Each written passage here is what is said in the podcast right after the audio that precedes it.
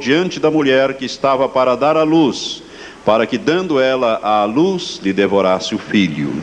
E deu à luz um filho, um varão que há de reger todas as nações com vara de ferro. E o seu filho foi arrebatado para Deus e para o seu trono.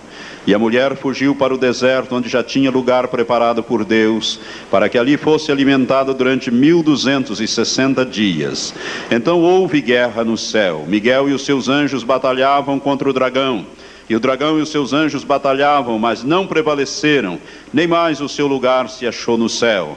E foi precipitado o grande dragão, a antiga serpente que se chama o Diabo e Satanás, que engana todo mundo foi precipitado na terra e os seus anjos foram precipitados com ele. Então ouvi uma grande voz do céu que dizia: Agora é chegada a salvação e o poder e o reino do nosso Deus e a autoridade do seu Cristo, porque já foi lançado fora o acusador de nossos irmãos, o qual diante do nosso Deus os acusava dia e noite. E eles o venceram pelo sangue do Cordeiro e pela palavra do seu testemunho, e não amaram as suas vidas até a morte. Pelo que alegrai-vos, os céus, e vós que neles habitais. Mas ai da terra e do mar, porque o diabo desceu a vós com grande ira, sabendo que pouco tempo lhe resta. Quando o dragão se viu precipitado na terra, perseguiu a mulher que dera à luz o filho varão. E foram dadas à mulher as duas asas da grande águia, para que voasse aos, aos, para o deserto, ao seu lugar, onde é sustentada por um tempo e tempos e metade de um tempo fora da vista da serpente. E a serpente lançou da sua boca atrás da mulher água como um rio para fazer com que ela fosse arrebatada pela corrente. A terra, porém, acudiu a mulher, e a terra abriu a boca e tragou o rio que o dragão lançara da sua boca. E o dragão irou-se contra a mulher e foi fazer guerra aos demais filhos dela os que guardam os mandamentos de Deus e mantêm o testemunho de Jesus. E o dragão parou sobre a areia do mar. Que Deus abençoe essa escritura ao teu espírito. Podeis sentar. Irmãos, nós estamos dando uma série de estudos bíblicos, proféticos sobre profecia, escatologia, que é o estudo das coisas que em breve hão de acontecer, as coisas determinadas para o tempo do fim. E nós, nesses estudos, nós estamos já examinando alguns desses versículos, fazendo uma exegese, versículo por versículo, deste, dessa narrativa, dessa visão que o apóstolo João teve quando o Senhor, através do seu anjo, o enviou ali na ilha de Pátimos para que ele tivesse esta visão. E eu quero dizer a você que o dragão aqui, como temos ensinado, é Satanás. A própria Bíblia o descreve aqui como a serpente, a antiga serpente, Satanás o diabo que engana todo mundo. Aqui é um símbolo que é determinado. E a mulher, como já temos visto, simboliza a igreja visível. E o filho varão, que é aquele grupo menor que sairá do grupo maior, é a igreja que será arrebatada. E nós já temos examinado algumas coisas. E na última ministração, no último domingo que ministramos, nós dissemos aos irmãos que nós, como igreja, vamos reger as nações, conforme diz o versículo 4, com vara de ferro, juntamente com Jesus, porque formamos uma unidade, misticamente, espiritualmente falando, nós formamos uma unidade com Cristo. A Bíblia nos diz em Efésios que Cristo é a cabeça e nós somos o corpo. Nós somos o corpo místico de Cristo. Então a cabeça hoje está no céu, o corpo está na terra, mas vai haver um dia em que Jesus virá buscar o seu corpo, a sua igreja, e então nós estaremos para sempre com o Senhor. Haverá o arrebatamento e nós estaremos para sempre com o Senhor. E quando houver a união de Cristo com a cabeça, de, de, de, a cabeça com o corpo, de Cristo com a igreja, então o Senhor estará misticamente completo nos céus, falando de uma maneira mística e espiritual. E nós dissemos aqui no versículo 5 que Satanás está interessado aqui na igreja, no filho varão que é a igreja. Ele não quer que a igreja passe pelo seu reino e suba até os céus. Ele não quer que Jesus se complete, porque ele sabe que quando isto ocorrer é o fim dele. O fim já está determinado, ele está julgado, condenado e vai haver então a execução da pena que é o lançamento dele definitivamente no lago que arde com fogo e enxofre. Por isso ele vai tentar barrar e impedir a passagem da igreja. E nós lemos aqui que ele então quer devorar o filho, mas o filho é arrebatado, diz o versículo 5, na parte final, para Deus e para o seu trono. Irmãos, quando eu abordei este assunto, eu disse que nós vamos reger as nações com vara de ferro, juntamente com Jesus. A Bíblia diz em capítulo 19 do Apocalipse que Jesus vai reger as nações com vara de ferro, mas diz também no capítulo 2, versículos 26 e 27 do Apocalipse que nós vamos reger as nações com vara de ferro. Aquele que vencer, disse o Senhor, este receberá de mim autoridade e regerá comigo as nações despedaçando-as como é, são despedaçados os vasos de oleiro. Né? E Jesus então disse que aquele que vencer. E no livro do Apocalipse, as cartas, as sete cartas, contém uma promessa dividida em sete partes. E eu disse isso aos irmãos. E nós temos ali então, ao que vencer eu farei isto, ao que vencer eu farei aquilo, ao que vencer eu farei aquilo outro. E no capítulo 3, versículo 21, quando Jesus endereça, manda que João enderece a carta à igreja de Laodiceia, cujo nome Laodiceia significa povo do juízo, que é a última igreja, que é a igreja desta era que nós estamos vivendo. No versículo 21, Jesus diz: Ao que vencer, eu lhe concederei que se assente comigo no meu trono, assim como eu venci e me assentei com meu Pai no seu trono. Então, para o trono de Deus, a igreja será levada, o filho varão será arrebatado para Deus e para o seu trono, para o trono de Deus, para o trono de Jesus, que Jesus está assentado à direita de Deus nos céus, no trono de Deus, à direita de Deus, e é para lá que a igreja vai, mas a igreja vencedora. E eu parei mais ou menos nesse, nesse tema, nesse termo, dizendo a você que eu ia dizer hoje quatro coisas que nós temos que vencer. Nós, para sermos vencedores, irmãos, temos que vencer em quatro coisas, em quatro áreas. E eu quero então especificar estes que são os vencedores aqui. A primeira coisa que você tem que vencer é Satanás. Satanás precisa ser vencido na sua vida diariamente, todos os dias.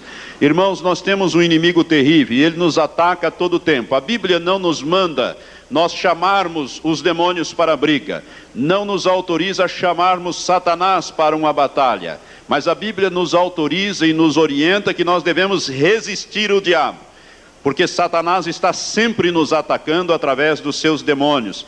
Ele não sossega, porque nós fomos tirados do seu reino e transportados adversário de Deus e adversário dos homens. E a obra dele é querer nos derrubar, é querer nos levar à apostasia, à derrota. Por isso que nós temos que vencer a Satanás a cada instante das nossas vidas. No livro, na carta de 1 Pedro, no capítulo 5, se você quiser acompanhar, volte um pouquinho aí bem pertinho, 1 Pedro capítulo 5, versículos 8 e 9. O apóstolo Pedro, pelo Espírito Santo, diz: Sede sobre e vigiai, o vosso adversário, o diabo, anda ao derredor, rugindo como leão e procurando a quem possa tragar ao qual resistis firmes na fé. Firmes na fé. Nós temos que resistir a Satanás. Ele anda ao derredor, rugindo como um leão. Ele não é leão, mas ele ruge. E você sabe que o urro do leão ele dá aquele urro para assustar a sua presa, para inclusive fazer com que a sua presa se apavore, a fim de que fique mais fácil a sua caçada. Aquele urro que estremece. Quem já foi aonde tem um leão num parque ou num circo, né? Quando o leão urra, estremece o chão. Satanás faz a mesma coisa, ele está como um leão rugindo e ao derredor, ele busca quem ele possa tragar, a quem ele possa derrotar. E nós temos que fechar a brecha da nossa vida para Satanás, nós temos que combater Satanás com o nome de Jesus. Ele é derrotado, ele está derrotado. Jesus nos conquistou uma vitória na cruz quando derrotou Satanás e todos os seus exércitos conforme nos diz a palavra de Deus, e os expôs publicamente. Mas ele não se dá por derrotado. Ele é derrotado, mas não se dá por derrotado, e ele vai sempre querer nos atacar. Então nós temos que ser vencedores sobre o diabo. Jesus disse que aquele por quem é derrotado, deste tal se faz servo. Você não pode ser servo do diabo, você não pode ser derrotado por ele na sua vida cotidiana. Ele vai te atacar em todos os momentos que ele puder. E se você abrir alguma brecha, ele vai entrar tentar te derrubar. É por isso que o apóstolo Tiago, no capítulo 4, versículo 7, diz: Sujeitai-vos, pois, a Deus, resisti o diabo, e ele fugirá de vós. Primeiro nós temos que nos sujeitar a Deus. Sujeitar a Deus é viver conforme a palavra de Deus, estarmos sujeitos ao senhorio de Deus na nossa vida. Resistir ao diabo é conosco nós temos que resistir. E se você resistir o diabo na sua vida, você vai ser um vencedor. Satanás não vai ter vez e você será um vencedor. Você tem que resistir, você tem que pisar o diabo, aquilo que o pastor Laércio fala, e nós falamos de vez em quando aqui. Em Cristo nós podemos pisar a cabeça dele, porque Jesus disse que nós temos esse poder, essa autoridade para pisar serpentes e escorpiões e sobre todo o poder de Satanás, e nada haverá de nos fazer dano algum. Mas você tem que resistir, porque ele vai tentar te tragar o tempo todo. Irmãos, o primeiro, a primeira coisa que nós temos que vencer então é Satanás. Amém? Você tem vencido Satanás na sua vida? Se você não tem vencido, Deus tem um propósito com você. Ele te chamou, te tirou do reino das trevas, te transportou para a família dele, te fez nascer no reino da luz. Você é filho dele hoje. Antes você era só criatura, hoje você é filho. Se você já nasceu de novo, com um propósito de você ser um vencedor. Você acha que Deus vai permitir que alguém se assente lá com Jesus no trono dele, alguém derrotado pelo diabo, constantemente derrotado? Não. Os que vão subir são os vencedores. Os derrotados pelo diabo vão ficar aqui para passar por a grande tribulação. Vão ser peneirados aqui nas mãos do diabo. E quando eu falar sobre a grande tribulação, eu tenho certeza que você não vai querer absolutamente ficar aqui para trás. E esta palavra é para te prevenir, para te alertar e para levar você a uma experiência mais profunda com Deus através do Espírito Santo. Então, quem é que você tem que derrotar primeiro? Satanás. Vencedor é aquele que derrota o diabo no dia a dia. No dia a dia. Nunca dê lugar para o diabo. Você percebe que aquilo é uma ação do diabo, você rejeita aquilo em nome de Jesus, fala com aqueles demônios e os põe para correr em nome de Jesus. Segunda coisa que você tem que ser vencedor, segunda área que você tem que vencer é o pecado. Abra em Hebreus capítulo 12. Abra comigo em Hebreus capítulo 12. O pecado, irmãos, é uma coisa terrível. Eu já tenho dito isso para os irmãos. O pecado é uma coisa tão terrível e tão séria que Deus não achou outra solução para tratar com o pecado. Deus, a suprema inteligência, não teve outra solução para o pecado senão crucificar o seu único filho. Matar na cruz o seu único filho para solucionar o problema do pecado nós temos que ter uma consciência mais séria a respeito do pecado. Pecado é uma coisa terrível, é uma coisa que agride a santidade de Deus. Pecado é errar o alvo de Deus. A capítulo 12 de Hebreus diz assim: Portanto, nós também, pois que estamos rodeados de tão grande nuvem de testemunhas. Essas testemunhas são citadas no capítulo anterior, o capítulo 11. Diz o escritor de Hebreus: Deixemos todo o embaraço e o pecado que tão de perto nos rodeia, e corramos com perseverança a carreira que nos está proposta, fitando os olhos em Jesus, autor e consumador da nossa fé, o qual, pelo gozo que lhe estava proposto, suportou a cruz, desprezando a ignomínia, e está assentado à direita do trono de Deus. Aleluias. Irmãos, nós temos que vencer o pecado. Há uma carreira que nos é proposta. Quando nós somos tirados do reino das trevas e transportados para o reino de Deus, Deus propôs alguma coisa para nós. Uma carreira, ou seja, uma vida vitoriosa. Ele quer nos tornar vencedores. A Bíblia diz que nós somos mais do que vencedores por aquele que nos amou. Potencialmente você é um vencedor, a vitória te é dada. Vamos ver se você sustenta esta bandeira de vitória e corre esta carreira que te está proposta. O pecado é uma coisa terrível que vai querer fazer você tropeçar. A Bíblia fala aqui do pecado e do embaraço. Pecado é tudo aquilo que agride a santidade de Deus, tudo aquilo que entristece o Espírito Santo que ele fez habitar em você, a mentira, o adultério, enfim, seja lá o que for. Não é? Tudo aquilo que agride a santidade de Deus, que entristece o Espírito Santo de Deus, que você está selado, é pecado e você deve então vencer o pecado. Pecado, portanto, tudo isso que agride a santidade de Deus. Mas aqui a Bíblia fala também de algumas coisas que não são pecado, mas são embaraço. E nós temos que nos desembaraçar. A nossa vida às vezes parece que fica embaraçada com coisas que não são pecados, mas que nos atrapalham uma comunhão mais íntima com Deus. Eu costumo citar aqui o exemplo do futebol. Tem muitas pessoas que têm verdadeira adoração pelos seus times e pelos seus ídolos de futebol. Eu quero dizer que ídolo, todo, tudo, tudo quanto é ídolo é idolatria. Tem muita gente que pensa que ídolo é só a imagem de escultura, mas tudo que ocupa o primeiro lugar na sua vida é ídolo, é idolatria. E o idólatra não tem parte nem herança no reino de Deus. A Bíblia diz isso. E eu quero dizer a você que o futebol atrapalha muita gente, é um embaraço na vida das pessoas. Quantas pessoas que para ver o Corinthians, para ver o Vasco, o Palmeiras ou o Brasil jogar e tal, deixa de cultuar a Deus, coloca Deus em segundo lugar e vai servir a estas coisas. Eu quero dizer que isto é pecado, irmãos, isto é um embaraço na sua vida. Né? Tem muita gente então se embaraçado aí. A Bíblia diz que nós temos que deixar o pecado e o embaraço que tão de perto nos rodeia e corrermos a carreira que nos está proposta. Deus tem uma carreira e para você correr essa carreira você tem que se olhar fitar os seus olhos em Jesus Cristo como autor e consumador da nossa fé, para que você seja vitorioso nesta carreira. Portanto, o pecado é alguma coisa que nós podemos, devemos deixar o tempo todo. Temos que vencer o pecado. Eu quero fazer um esclarecimento aqui.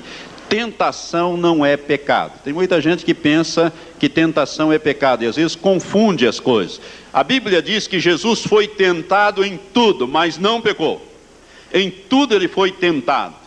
Quando vem a tentação, irmãos, nós temos que resistir. É a hora de você resistir às ciladas de Satanás, o pecado que tão de perto nos rodeia. A tentação é como uma porta aberta para você pecar. Você pode entrar e passar por aquela porta e cair e pecar, como você pode deixar de entrar por ali e resistir àquela tentação. É nós que temos que resistir. Deus coloca isto para nós. Você quer ser um vencedor? Você tem que resistir à tentação. A tentação. E todos os dias nós somos tentados. Somos ou não somos? Por isso, para nós sermos vencedor, nós temos que vencer diariamente Satanás e o pecado através das tentações que ele coloca diante de nós a cada instante. E se você é uma pessoa que brinca muito com o pecado, anda muito de perto com o pecado, eu quero dizer que você corre um risco a todo momento na sua tentação ou tentação que vão ser lançadas sobre tentações vão ser lançadas sobre você para te derrubar. E a Bíblia diz que aquele que vai vencer é aquele que vai vencer o pecado. Ele vai vencer Satanás e vencer o pecado e o embaraço que tão de perto nos rodeia. Então, tentação não é pecado, mas é uma porta, um convite ao pecado. Jó, Deus dá um testemunho de Jó. Quando ele fala com Satanás a respeito de Jó, no capítulo 1 do livro de Jó, ele disse: Viste por acaso meu servo Jó? homem íntegro e reto que teme a Deus e se desvia do mal, Jó se desviava do mal. Ou seja, Jó não cedia à tentação. Jó se desviava da tentação. O mal estava ali, Jó ia para o lado de cá. Ele não ia, ele não brincava com estas coisas. Tem muita gente que brinca com o pecado e brinca com a tentação e nós não somos páreo para o diabo. Nós temos é que resistir ao diabo para que ele fuja de nós e leve consigo as suas tentações, as maquinações que ele arma por cima de nós, que somos os filhos de Deus e que temos que ser vencedores sobre eles. Então, primeiro, você tem que vencer Satanás. Segundo, você tem que vencer o pecado e o embaraço que tão de perto nos rodeia. Terceira coisa que você deve vencer: o mundo. Gostaria que você abrisse comigo em Tiago, um pouco à frente aí de Hebreus, capítulo 4, versículos 4 e 5. Depois vamos ler também 1 João capítulo 2. Na carta do apóstolo Tiago à igreja, o Espírito Santo fala-nos através da pena inspirada do apóstolo Tiago, a partir do versículo 4 do capítulo 4. Capítulo 4, versículo 4. Nós lemos assim: infiéis. Algumas outras versões diz adúlteros e adúlteras, que é a mesma coisa, infiéis. Não sabeis que a amizade do mundo é inimizade contra Deus? Portanto, qualquer que quiser ser amigo do mundo constitui-se inimigo de Deus. Ou pensais que em vão diz a Escritura: o Espírito que ele fez habitar em nós anseias por nós até os ciúmes? Esta é uma escritura forte, irmãos. É uma palavra forte. Né? Aquele que quer ser amigo do mundo vai ser inimigo de Deus. Vai um pouquinho mais adiante na primeira carta, depois das primeira e segunda carta de Pedro, vamos à primeira carta de João. Primeira carta de João, capítulo 2, versículo 15. O apóstolo João, o apóstolo do amor, ele nos diz assim pelo Espírito Santo. Capítulo 2, versículo 15, primeira carta. Não ameis o mundo, nem o que há no mundo, ou o que no mundo há. Se alguém ama o mundo, o amor do Pai não está nele. Porque tudo o que há no mundo, a concupiscência ou cobiça da carne, a concupiscência dos olhos e a soberba da vida não vem do Pai, mas sim do mundo. Ora, o mundo passa e a sua concupiscência, mas aquele que faz a vontade de Deus permanece para sempre. Você tem que vencer quem? Satanás, o pecado e o mundo. Irmãos, não é fácil sermos é, vencedores do mundo. Eu quero dizer que o mundo está aí, ele, ele nos rodeia muito de perto. É o todo momento nós somos conduzidos ou concitados a cedermos às ações do mundo. O apóstolo Laércio gosta muito de falar, e quando ele fala do mundo, ele diz um mundo podre, sujo e corrompido. E é exatamente isso. Esse sistema de governo, esse sistema de educação, esse sistema que leva as pessoas a fazer a vontade de Satanás e não a vontade de Deus. Então nós temos que ser vencedores do mundo. A Bíblia diz aqui: infiéis ou adúlteros e adúlteras, não sabeis que a amizade com o mundo é inimizade para com Deus. Você quer ter Deus por inimigo, irmãos? Olha, você ter Satanás por inimigo, tudo bem, porque nós podemos vencê-lo, mas Deus não. Ter Deus por inimigo é a pior coisa que alguém pode desejar na sua vida, porque com Deus, de Deus, ninguém, das mãos do diabo Deus livra, mas das mãos de Deus quem é que livra? Ninguém. Por isso, a Bíblia diz uma coisa muito séria: que a amizade com o mundo, isto é, viver de acordo com o curso do mundo, é inimizade contra Deus. O Espírito Santo que Ele fez habitar em nós não nos compartilha com o mundo, irmãos. O Espírito Santo sente ciúmes de nós. Deus é ciumento de nós. Ele fez habitar o seu Espírito por, e, e o Espírito Santo é ciumento porque nós não fomos comprados com qualquer preço. Nós não, não fomos comprados, como diz a Bíblia, por ouro, prata ou coisas corruptíveis.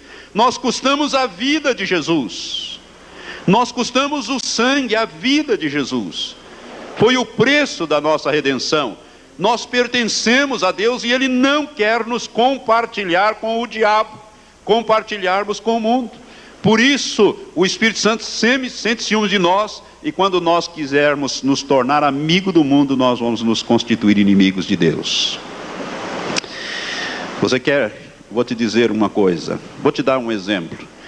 A moda, eu falo aqui às irmãs, eu sei que muitos não não gostam até que a gente fale isso, mas a gente tem que falar, irmãos, porque você quer ser um vencedor, você quer ser uma vencedora, minha irmã.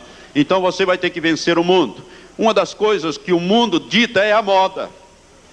E se você for seguir o padrão da moda do mundo, você vai estar agradando o mundo, você vai estar segundo o curso deste mundo, você vai estar fazendo a vontade de Satanás, porque as pessoas que inspiram a moda são inspirados por demônios, são lésbicas, são homossexuais, são essas pessoas que criam, vamos dizer assim, a moda e determinam a moda, e a moda vai fazer vai fazer o quê? Ela vai expor o seu corpo, vai torná-la, minha amada irmã, um instrumento do pecado, vai tornar o seu corpo sensual, o seu corpo que é templo do Espírito Santo, você vai profanar este corpo, quando você o veste inadequadamente e o expõe à sensualidade. Eu quero chamar a sua atenção para isso.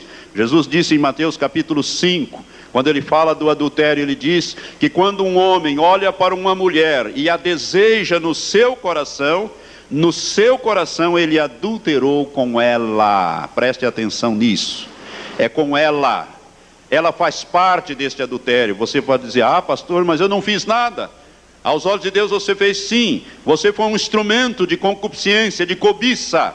E a Bíblia nos diz que nós não temos que seguir a moda do mundo, o curso deste mundo. Qualquer que ama o mundo, o amor do Pai não está nele. Qualquer que se deixa levar pelo mundo, vai ficar aqui para passar pela grande tribulação. Vai ter que ser purificado pelo cadim de Deus. Vai passar aqui. E eu não quero que você fique aqui por causa dessas coisas. O seu corpo é templo do Espírito Santo, minha irmã. Meu irmão, você também não pode vestir uma roupa, meu irmão, que é, provoque a sensualidade, essas coisas nas pessoas, tanto para o homem como para a mulher. Digo mais a mulher, porque a mulher é mais exposta a estas coisas. E nós temos que ser vencedor de Satanás, o pecado e do mundo, as coisas do mundo, o sistema do mundo, os prazeres do mundo, as coisas do mundo, que tentam nos derrubar a cada instante. Eu quero que você seja um vencedor. Deus está interessado que você seja uma vencedora, um vencedor. E a quarta coisa que nós temos que vencer, que talvez seja a coisa mais difícil, é a nós mesmos, o nosso eu, a nossa carne. Abra comigo. Jesus falou sobre este assunto em Mateus capítulo 16. Abra sua Bíblia em Mateus capítulo 16. Vamos ler um versículo, uns versículos aqui em Mateus capítulo 16, a partir do versículo 24 a 27. Aqui a grande maioria tropeça, mas Deus está enviando a Sua palavra para te ajudar, para te tornar um vencedor. Jesus vai falar essa escritura aqui, a lei da cruz, capítulo 16, Mateus, versículo 24 em diante, nós lemos assim: então disse Jesus aos seus discípulos, preste atenção, a quem Jesus dirigiu essa palavra? Aos seus seguidores. Discípulos são seguidores. Você é um discípulo de Jesus? Você é um seguidor de Jesus? É? Amém. Foi lavado, comprado pelo sangue? É. Você é um discípulo de Jesus? Você foi feito discípulo? Porque Jesus decide fazer discípulos. Você foi feito um discípulo, um seguidor? Então essa palavra é para você. Disse Jesus, então disse Jesus aos seus discípulos: Se alguém, ele não direcionou essa palavra a Pedro, a João, a Tiago, porque não tratava de Pedro Tiago, é todos. Se alguém quer vir após mim, negue-se a si mesmo, tome a sua cruz e siga-me. Outra versão diz: tome a cada dia a sua cruz e siga-me. Pois quem quiser salvar a sua vida ou a sua alma, no original é vida da alma perdê-la-á. Mas quem perder a sua vida ou a sua alma por amor de mim, achá-la-á. Pois que aproveita o homem ganhar o mundo inteiro e perder a sua vida ou a sua alma, ou que dará o homem em troca da sua vida ou da sua alma? Irmãos, Jesus colocou aqui o dedo na ferida, ele foi direto ao ponto quando ele tratou deste assunto. Tem muita gente que pensa que a cruz que Jesus está se referindo aqui é a esposa, é o filho, é o marido, é o trabalho, é o patrão, é algum sofrimento, é alguma enfermidade, alguma coisa que é a cruz dele. Não. Isso não é a sua cruz. A sua cruz é a sua alma, é o seu eu. O seu problema maior é o seu eu. O seu eu normalmente tem uns 2, 3, 4, 5, 10 metros de altura. Quanto mais você cultiva o eu, mais a sua alma se fortalece. E Jesus disse: Olha, se você quer vir após mim, se você quer ser meu discípulo, você vai crucificar todos os dias o seu eu. Irmãos, a Bíblia é muito clara quando ela diz que o novo nascimento é para o espírito, é o espírito que nasce de novo. A alma não nasce de novo e nem o corpo nasce de novo. O corpo, se ele é velho, ele continua velho, se ele é calvo, ele continua calvo, não há nada. Quando você nasce de novo, nada acontece com o seu corpo, nem com a sua alma. O que acontece é o teu espírito, que é vivificado. Você recebe a vida de Deus e você nasce de novo, e o Espírito Santo vem habitar no teu espírito que habita por sua vez no seu corpo. Amém? Então, o novo nascimento é para o espírito. Qual é o tratamento de Deus, então? Qual é a, provisão de Deus para a alma? A alma é salvação, e salvação da alma é cruz, é crucificação todos os dias. Todos os dias você tem que colocar o seu eu na cruz. Isto não é fácil. E a provisão de Deus para o nosso corpo é a ressurreição, é a redenção, porque o corpo vai deteriorar no pó. Então Deus proveu para o corpo a ressurreição, né, a redenção do corpo. Novo nascimento para o espírito, salvação para a alma mediante a cruz e redenção para o corpo. E esta salvação da alma é mediante a cruz. Não tem outro caminho para a salvação da alma senão a cruz crucificar o eu. Eu não quero, eu não aceito, eu não concordo, eu isso, eu aquilo, eu aquilo outro. E o seu eu vai cada vez crescendo mais. Tem gente que tem então 1,70m, 1,80m de altura no seu corpo, uma alma de 3 metros e um espírito pequenininho.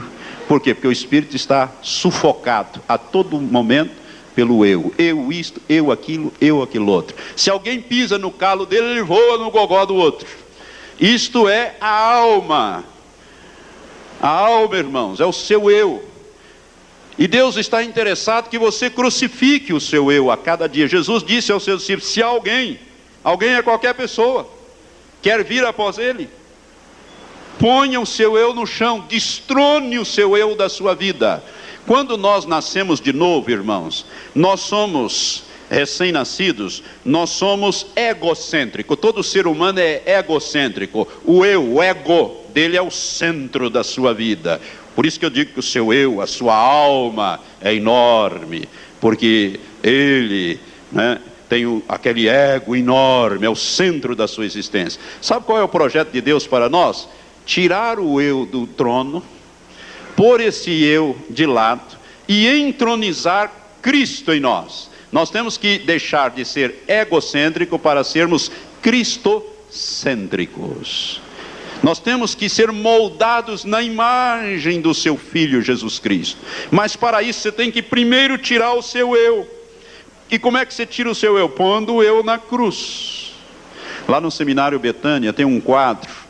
Não sei se você já foi lá no seminário Betânia, já entrou. Você já viu aquele quadro que tem um eu bem grande, uma cruz, né? e o eu pregado naquela cruz? Aquilo ali é isto que Jesus quis dizer aqui em Mateus capítulo 16, 24. Você já viu aquele eu enorme lá? Muitos que já fizeram retiro já viram, os jovens já viram. É isto, irmãos, o eu tem que ir para a cruz. Se ele não for para a cruz, sabe o que, que vai acontecer? Você vai produzir todos os dias obras da carne e não o fruto do Espírito. Você só vai produzir o fruto do Espírito se o seu eu estiver na cruz, aí o Espírito Santo vai poder produzir em você o fruto dele, o fruto do Espírito em nós. Você está entendendo? Por isso o eu precisa ir para a cruz. E o eu não gosta de cruz, a nossa alma não quer saber de cruz. A nossa alma se alia com o corpo para derrubar-nos, para derrubar o espírito. Há uma briga, e não é fácil. Ah, eu não vou na igreja não, está tão bom aqui, né? Está muito frio ou muito calor. Né? Por isso nós precisamos, hoje de manhã nós falamos da construção do novo templo, né? Estou vendo tanta gente abanar e o pastor suar tanto aqui. Né? Logo nós, com a graça de Deus, nós vamos ter um templo com ar condicionado. Ou nós vamos poder pregar aí duas horas, três horas, né? Glória a Deus, vamos ficar na presença de Deus mais tempo sem esses incômodos do calor. Mas, irmãos, eu quero dizer que o eu é uma coisa terrível. E ele pode nos derrotar. Satanás, ele não tem acesso ao nosso espírito, porque no nosso espírito habita o Espírito Santo. Mas ele tem acesso à nossa alma e ao nosso corpo quando nós abrimos brechas para ele, através das nossas palavras e das nossas ações. E aí nós abrimos brechas e ele entra e vai nos derrotando, e vai nos derrotando, e o nosso eu vai crescendo, e o que, que vai acontecendo? Nós vamos entristecendo o Espírito Santo de Deus que habita em nós, porque o propósito de Deus é que o nosso espírito domine completamente todas as áreas da nossa vida. Eu disse que ou você produz obras da carne ou fruto do Espírito. Eu quero que você abra um pouco comigo lá em Gálatas. Livro de Gálatas, é depois de Romanos, vem 1 e 2 Coríntios e logo em seguida Gálatas. O apóstolo Paulo, eu vou usar Gálatas em dois textos. Primeiro, a experiência de Paulo. No capítulo 2, versículo 20, o apóstolo Paulo, já no final da sua vida, o apóstolo Paulo também tinha grandes problemas com a carne, com o seu eu, né? Tanto que ele teve esse mensageiro de Satanás, esse espinho na carne que ele menciona e que ele orou para que o Senhor tirasse, mas o Senhor disse: A minha graça te basta, o meu poder se aperfeiçoa na fraqueza. Deus precisava enfraquecer Paulo, porque Paulo tinha um problema muito sério com este, com a sua carne, através do seu ego, através do seu orgulho, do seu conhecimento. E no capítulo 2, versículo 20, no final, Paulo diz: Já estou crucificado com Cristo, e vivo não mais eu, mas Cristo vive em mim. Paulo não vivia mais, ou seja, o eu de Paulo não vivia mais, estava na cruz com Cristo. É isso que ele quer dizer aqui. Já estou crucificado com Cristo e vivo. Não mais eu, meu eu não vive mais, mas Cristo vive em mim. Cristo é o centro da minha vida. E Paulo continua dizendo: E a vida que eu agora vivo na carne, isto é, no corpo e na alma, fisicamente, vivo-a na fé no Filho de Deus, o qual me amou e se entregou por mim. Este é o grande propósito de Deus para a nossa vida: crucificar o nosso eu. Irmãos, agora vai ao capítulo 15, versículo 19. Aqui nós temos então as obras da carne e também na sequência o fruto do espírito. Deus está interessado que você produza não as obras da carne, mas o fruto do espírito. Capítulo, 19, é, capítulo 5, versículo 19 de Gálatas, nós lemos assim: Ora, as obras da carne são manifestas, quais são? A prostituição, corpo. Carne aqui, irmãos, é corpo e alma aliados, a Bíblia chama de carne, corpo e almas aliados. O corpo alia-se muito com a alma, a alma alia-se muito com o corpo para combater o espírito. Então, as obras da carne são manifestas, quais são? A prostituição, corpo, a impureza, corpo, lascívia, a idolatria, a feitiçaria, os, as inimizades, as contendas, os ciúmes, as iras, as facções, as dissensões, os partidos, as invejas, as bebedices, as orgias e coisas semelhantes a estas, contra as quais vos previno, como já antes vos preveni, que os que tais coisas praticam não herdarão o reino de Deus. O crente carnal fica para trás. Ele vai perder até a salvação se ele continuar na carnalidade, não vai herdar o reino, que dirá herdar o reino na posição de corpo. É por isso que nós temos que ser vencedores. Nós temos que ser vencedores sobre a nossa carne, sobre a nossa alma. Nós não podemos perder a nossa vida por causa da falta de crucificação da nossa alma. Agora preste atenção na sequência, versículo 22. Mas o fruto do Espírito é, isto é, do Espírito Santo, é o amor, o gozo, a paz, a longanimidade é uma palavra que significa paciência, a benignidade, a bondade, a fidelidade ou fé, a mansidão, o domínio próprio. Contra estas coisas não há lei. E os que são de Cristo Jesus crucificaram a carne com as suas paixões e concupiscências. Você já crucificou mesmo? Já botou na cruz a carne? O eu? Com as suas concupiscências. Agora preste atenção no versículo 25. Se vivemos pelo Espírito, isto é, pelo Espírito Santo, se nós recebemos vida pelo Espírito Santo, andemos também pelo Espírito, ou seja, deixemos que o Espírito nos guie em todas as coisas. Irmãos, Deus está interessado em você ser um vencedor. E sabe como você vai ser um vencedor? Quando você produzir o fruto do Espírito. Irmãos, é possível ser vencedor sobre Satanás, sobre o pecado, sobre o mundo e sobre a, nós mesmos, a nossa alma, a carne, enfim. Por quê? Porque Ele fez habitar em nós aquele que é o seu próprio Espírito, o Espírito Santo, para nós podermos vencer em todas essas coisas. E nós temos que deixar o Espírito Santo que Deus nos deu e fez habitar em nós, produzir em nós o fruto do Espírito, ou seja, é o Espírito que produz em nós o seu fruto. Nós temos que ser frutífero. O crente que vai ser levado, aquele vencedor é o crente frutífero, 100% frutífero. Ou seja, ele vai produzir o fruto do Espírito. Isso aqui é para você ter uma, uma imagem disso. Imagine aqui um cacho de uva com nove grãos, nove bagos de uvas. Então, de uva. Aqui então você tem o baguinho do amor, né, da paz, do gozo, formando um cacho. É o fruto do Espírito em nós. O Espírito Santo está interessado em produzir o seu fruto em nós, irmãos. Nós temos que ser moldados na imagem de Jesus. O pavio tem que esticar. Né? Tem que, você tem que ter um pavio bem comprido. Isto chama o que? Domínio próprio, temperança ou domínio próprio. Deus está interessado em fazer estas coisas em nós. E Ele não fará se o nosso eu não permitir. Se a nossa alma disser, não, eu não aceito isso, eu não concordo, eu não vou fazer. Deus respeita o seu eu, seu livre-arbítrio. Deus respeita. Sabe, irmãos, Deus respeita, mas Ele te torna responsável pelas suas decisões. Sabe o que significa isto? Isso significa resistir o Espírito Santo, que Ele nos deu para nos transformar e nos moldar na imagem do seu Filho Jesus Cristo.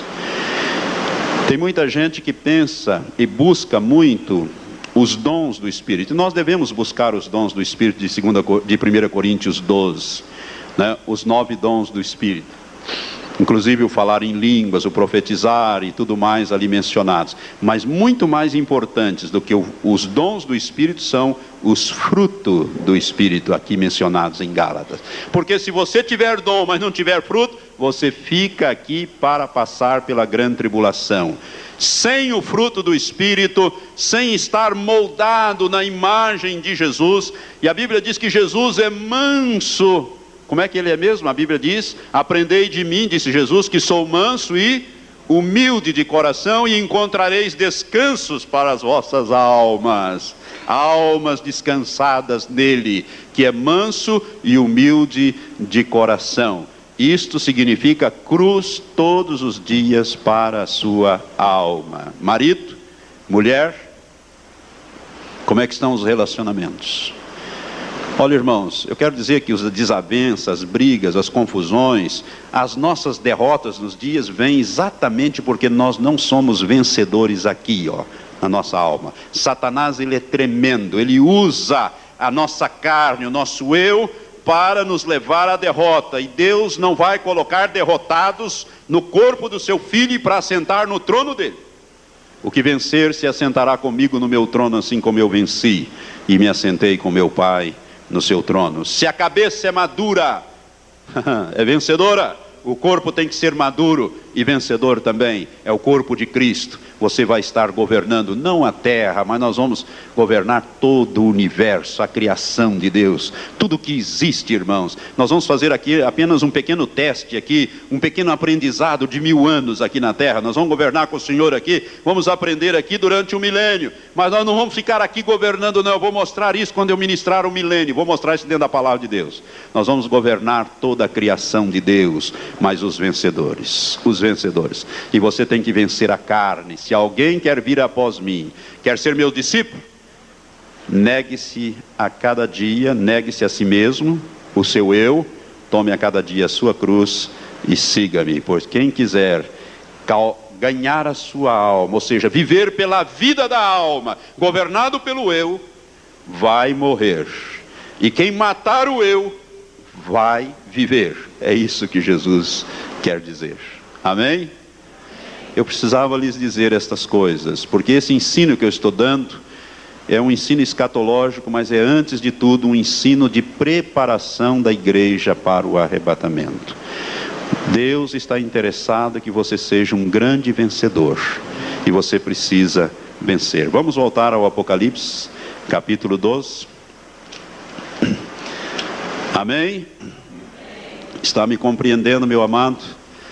A sua vida tem que mudar, as coisas não poderão continuar. Deus está interessado em fazer de você um vencedor sobre Satanás, sobre o pecado. Deus está interessado em fazer um vencedor sobre o mundo. e sobre a própria carne, sobre o próprio eu. Você precisa ser um vencedor.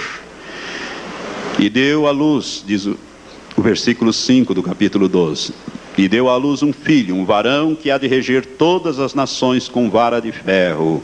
E o seu filho foi arrebatado para Deus e para o seu trono. É lá que nós vamos. Amém? É para lá que nós vamos. Irmãos, isso aqui é tão profundo essa revelação, que é uma coisa tremenda isto.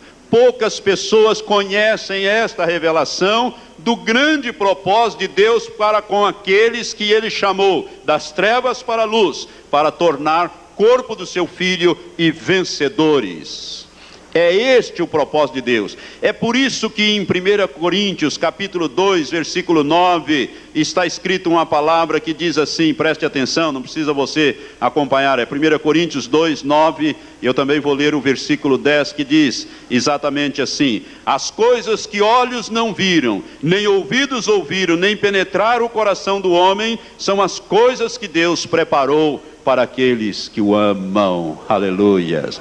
Você foi Deus está preparando para você sentar no trono dele, à direita dele, junto com Jesus, como vencedor. E veja bem, e o versículo 10 diz: Porque Deus nolas revelou pelo seu Espírito, isto é, pelo Espírito Santo, pois o Espírito Santo esquadrinha todas as coisas, mesmo as profundezas de Deus. Deus revelou aqui no livro do Apocalipse que é para lá que nós vamos. Por isso que não subiu ao coração do homem. Olhos não viram, ouvidos não ouviram, nem passou pela mente do homem. É isto que Deus tem preparado e Ele tem revelado. Ele tem revelado para você, meu irmão, mas Ele quer que você seja um vencedor. Aquele que vencer, eu, Ele se assentará comigo no meu trono, assim como eu venci e me assentei com meu Pai no seu trono. Aleluias. Versículo 6, nós temos que prosseguir, senão nós vamos ficar muito tempo ministrando em Apocalipse 12. A mulher fugiu para o deserto, onde já tinha lugar preparado por Deus para que ali fosse alimentada durante 1260 dias. É interessante isso. Se você olhou, você reparou no início, na ministração, quando a mulher é vista aqui na visão, ela está no, no cosmo, no firmamento, com os pés sobre a lua, que é o símbolo do reino de Satanás, vestida de luz, que é a vestimenta de Deus, a vestimenta de Jesus e a vestimenta dos santos né, com os pés sobre o reino de Satanás, e agora a coisa muda. O filho varão, a glória estava no filho varão, a luz estava no filho varão, o poder estava no filho varão, que é a igreja. Quando a mulher, quando o filho varão separa da mulher, a mulher vai ter que fugir. Muda a posição da mulher, que eu vou falar um pouco mais tarde. E o versículo 7 diz: Então houve guerra no céu. Miguel e os seus anjos batalhavam contra o dragão, e o dragão e os seus anjos batalhavam, mas não prevaleceram. Nem mais o seu lugar se achou no céu. E foi precipitado o grande dragão, a antiga serpente que se chama o Diabo e Satanás, que engana todo mundo, foi precipitado na terra, e os seus anjos foram precipitados com ele. Irmãos, o arrebatamento da igreja vai ocasionar uma mudança tremenda no cosmo. Eu quero dizer isso para você. Eu já falei que num determinado momento, a Bíblia fala isso, Deus mesmo, Jesus mesmo vai dar a ordem, chegou a hora, fulano, suba, igreja, suba. Ele dará um comando, uma ordem, imediatamente o arcanjo vai entrar em ação. O arcanjo é Miguel, Conforme diz lá 1 Tessalonicenses 4, quando nós falamos do arrebatamento visto do ângulo da terra para o céu, né, nós falamos ali, a Bíblia fala que o Senhor mesmo descerá do céu, ouvida a voz do arcanjo e ressoada a trombeta de Deus, os que morreram em Cristo ressuscitarão, e nós, os que estivermos vivos, seremos transformados e juntos iremos encontrar o Senhor nos ares e assim estaremos para sempre com o Senhor. O Senhor dará esta ordem, Miguel entrará com os exércitos de Deus em ação para limpar o caminho, porque Satanás se oporá ao arrebatamento. É por isso que o dia a hora do arrebatamento ninguém sabe, apenas a Trindade, Pai, Filho e Espírito Santo. Porque Satanás gostaria de estar melhor preparado, mas mesmo assim ele vai se opor, ele quer arrebatar, ele quer destruir o filho varão, que é a igreja que vai passar. Nós não temos nada com isso. Deus dará uma ordem a Miguel: Miguel, limpe a área. E vai se travar uma grande batalha no cosmo, irmãos. A coisa vai ferver. Eu já falei isso quando eu ministrei, acho que domingo passado, e dei até os textos lá de Isaías, capítulo 13, versículo 13, que a Bíblia fala que a terra será abalada, os céus serão abalados, e também falei de Hebreus e também de Zacarias, de, de Ageu capítulo 2 e Hebreus capítulo 12, versículos 26 e 27, quando o Senhor fala que vai abalar. E o resultado disso é o que Jesus disse em Lucas 21. Agora, deixa o seu dedo anotando aí, marcando aí, vamos lá em Lucas capítulo 21, você vai compreender essa escritura profética de Jesus, quando ele fala deste assunto no capítulo 21, Jesus está falando ali da grande tribulação e daqueles momentos que antecedem, aqueles anos que antecedem a sua volta a vinda dele. Em Lucas capítulo 21, versículo 25 em diante, Jesus disse assim: E haverá sinais no sol, na lua e nas estrelas, e sobre a terra haverá angústia das nações, em perplexidade pelo bramido do mar e das ondas, e os homens desfalecerão de terror, e pela expectação das coisas que sobrevirão ao mundo, porquanto os poderes do céu serão abalados. Quando é que vão ser abalados? Quando Deus ordenar que Satanás e o seu exército seja desalojado das regiões celestes e arrojado sobre a terra, lançado sobre a terra. Então a coisa vai ferver realmente por aí. Os poderes do céu serão abalados, os homens vão tremer de terror aqui. A terra vai tremer, a terra vai cambalear. Eu vou falar disso na grande tribulação. Por isso as ondas do mar, o mar vai ficar as ondas vão ser ondas enormes, vai varrer as costas do mar. Eu não aconselho ninguém a morar em lugar de praia, principalmente se você for ficar para trás. Se você for ficar, saia da praia, porque as coisas vão ferver também nesta região. Mas você não precisa ficar. A Bíblia diz aqui que os homens desfalecerão, desfalecerão, desmaiarão de terror e pela expectação das coisas que sobrevirão ao mundo, porquanto os poderes do céu serão abalados. O que significa poderes do céu ser abalado? O cosmos, as coisas vão ter aí uma dimensão cósmica e vai influenciar a terra. Irmãos, a Bíblia fala que a terra será deslocada. Os cientistas estão falando isto. Os cientistas que estudam isso, eu vou falar desse assunto quando eu falar na grande tribulação, que a Terra está, o sistema solar está quase que saindo da nossa galáxia Via Láctea ela está quase saindo, e os cientistas calculam uma grande mudança nos polos magnéticos da Terra, do, nos polos norte e sul, uma mudança dos eixos magnéticos da Terra dentro de 30 a 300 anos. Eles calculam isso desde 1962, os 30 anos já passaram, né? Dentro do período que vai de 30 a 300 anos, depois vou falar mais sobre isto.